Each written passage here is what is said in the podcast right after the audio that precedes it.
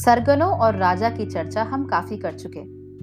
अब हम उस जमाने के रहन सहन और आदमियों का कुछ हाल लिखेंगे। हमें उस पुराने जमाने के आदमियों का बहुत ज़्यादा हाल तो मालूम नहीं। फिर भी पुराने पत्थर के युग और नए पत्थर के युग के आदमियों से कुछ ज़्यादा ही मालूम है। आज भी बड़ी बड़ी इमारतों के खंडहर मौजूद हैं, जिन्हें बने हज़ारों साल हो गए। उन पुरानी इमारतों, मंदिरों और महलों को देखकर हम कुछ अंदाज़ा कर सकते हैं कि वो पुराने आदमी कैसे थे और उन्होंने क्या क्या काम किए थे। उन पुरानी इमारतों की संग तराशी और नक्काशी से खासकर बड़ी मदद मिलती है। इन पत्थरों के कामों से हमें कभी कभी इसका पता चल जाता है कि लोग कैसे कपड़े पहनते थे। और भी बहुत सी बातें मालूम हो जाती हैं। हम ये तो ठीक ठीक नहीं कह सकते कि पहले पहल आदमी कहाँ आबाद हुए और रहने सहने के तरीके निकाले। आज आदमियों का ख्याल ये है कि जहाँ एटलांटिक सागर है, वहाँ एटलांटिक नाम का एक बड़ा सा मुल्क था। कहते हैं कि इस मुल्क में रहने वालों का रहन सहन बहुत ऊँचे दर्जे का था।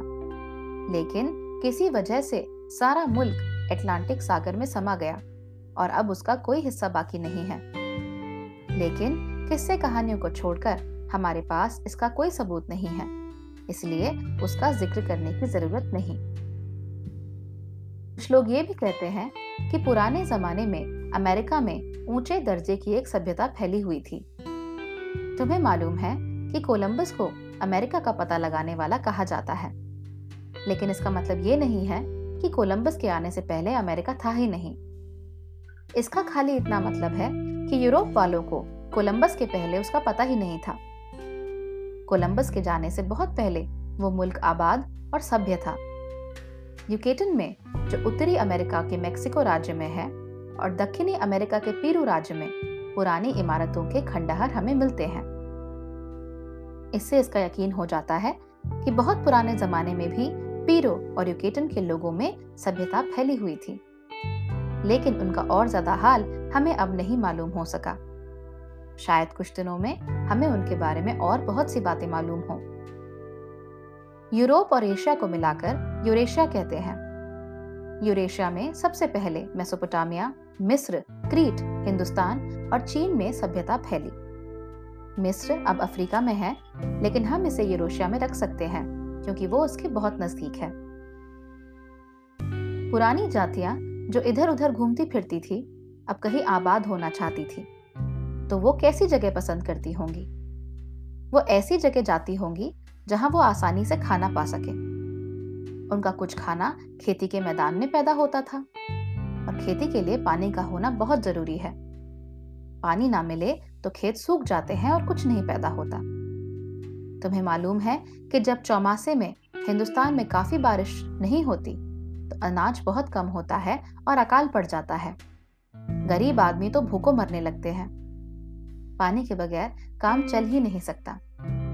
पुराने जमाने के आदमियों को ऐसी ही ज़मीन चुननी पड़ी होगी जहाँ पानी की कसरत हो। और यही हुआ भी। मेसोपोटामिया में वो दजला और फैरात इन दो बड़ी नदियों के बीच में आबाद हुए। मिस्र में नील नदी के किनारे। हिंदुस्तान में उनके करीब करीब सभी शहर सिंध गंगा जमुना इत्यादि बड़ी नदियों के किनारे आबाद हुए। पानी उनके लिए इतना ज़रूरी था कि वो इन नदियों को देवता समझने लगे, जो उन्हें खाना और आराम और दूसरी चीज़ें देता था। मिस्र में वो नील को पिता नील कहते थे और उसकी पूजा करते थे। हिंदुस्तान में गंगा की पूजा होने लगी और अब तक उसे पवित्र समझा जाता है। लोग उसे गंगा माई कहते हैं।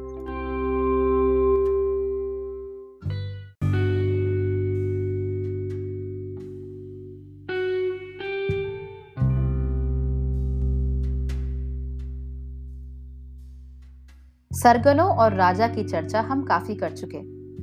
अब हम उस जमाने के रहन सहन और आदमियों का कुछ हाल लिखेंगे। हमें उस पुराने जमाने के आदमियों का बहुत ज़्यादा हाल तो मालूम नहीं। फिर भी पुराने पत्थर के युग और नए पत्थर के युग के आदमियों से कुछ ज़्यादा ही मालूम है। आज भी बड़ी बड़ी इमारतों के खंडहर मौजूद हैं, जिन्हें बने हज़ारों साल हो गए। उन पुरानी इमारतों, मंदिरों और महलों को देखकर हम कुछ अंदाज़ा कर सकते हैं कि वो पुराने आदमी कैसे थे और उन्होंने क्या क्या काम किए थे। उन पुरानी इमारतों की संग तराशी और नक्काशी से खासकर बड़ी मदद मिलती है। इन पत्थरों के कामों से हमें कभी कभी इसका पता चल जाता है कि लोग कैसे कपड़े पहनते थे। और भी बहुत सी बातें मालूम हो जाती हैं। हम ये तो ठीक ठीक नहीं कह सकते कि पहले पहल आदमी कहाँ आबाद हुए और रहने सहने के तरीके निकाले। आज आदमियों का ख्याल ये है कि जहाँ अटलांटिक सागर है, वहाँ अटलांटिक नाम का एक बड़ा सा मुल्क था। कहते हैं कि इस मुल्क में रहने वालों का रहन सहन बहुत ऊँचे दर्जे का था, लेकिन किसी वजह से सारा मुल्क अटलांटिक सागर में समा गया और अब उसका कोई हिस्सा बाकी नहीं है। लेकिन किस्से कहानियों को छोड़कर हमारे पास इसका कोई सबूत नहीं है। इसलिए उसका ज़िक्र करने की ज़रूरत नहीं।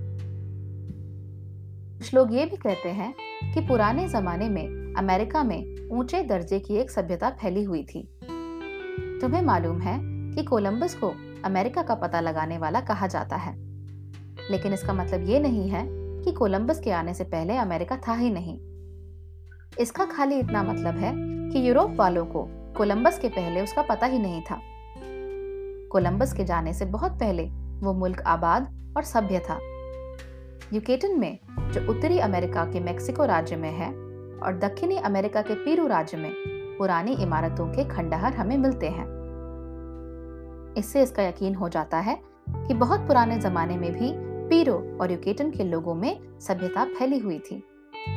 लेकिन उनका और ज़्यादा हाल हमें अब नहीं मालूम हो सका। शायद कुछ दिनों में हमें उनके बारे में और बहुत सी बातें मालूम हो। यूरोप और एशिया को मिलाकर यूरेशिया कहते हैं। यूरेशिया में सबसे पहले मेसोपोटामिया, मिस्र, क्रीट, हिंदुस्तान और चीन में सभ्यता फैली।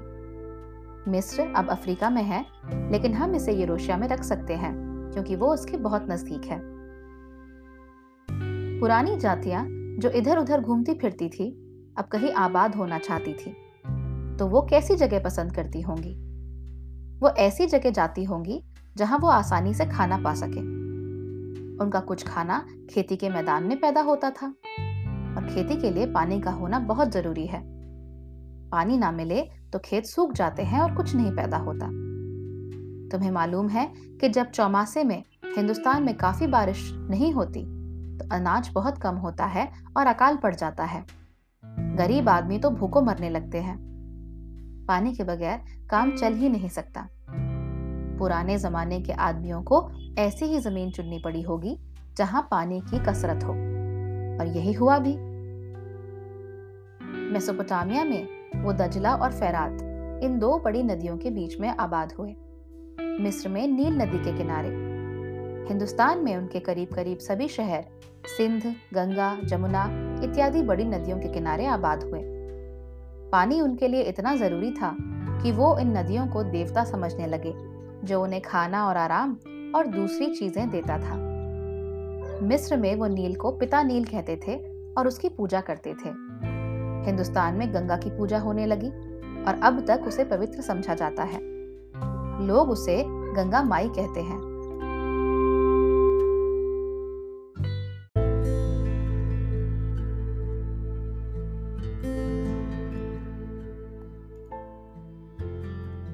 तुमने यात्रियों को गंगा माई की जय का शोर मचाते हुए सुना होगा। ये समझना मुश्किल नहीं है कि क्यों वो नदियों की पूजा करते थे, क्योंकि नदियों से उनके सभी काम निकलते थे। उनसे सिर्फ़ पानी ही नहीं मिलता था, अच्छी मिट्टी और बालू भी मिलती थी, जिससे उनके खेत उपजाऊ हो जाते थे। नदी ही के पानी और मिट्टी से तो अनाज के ढेर लग जाते थे। फिर वो नदियों को क्यों न माता और पिता कहते? लेकिन आदमियों की आदत है कि वे कामों के असली सबब को भूल जाते हैं। वो बिना सोचे समझे लकीर पीटते चले जाते हैं। हमें याद रखना चाहिए कि नील और गंगा की बढ़ाई सिर्फ़ इसलिए है कि उनसे आदमियों को अनाज और पानी मिलता है।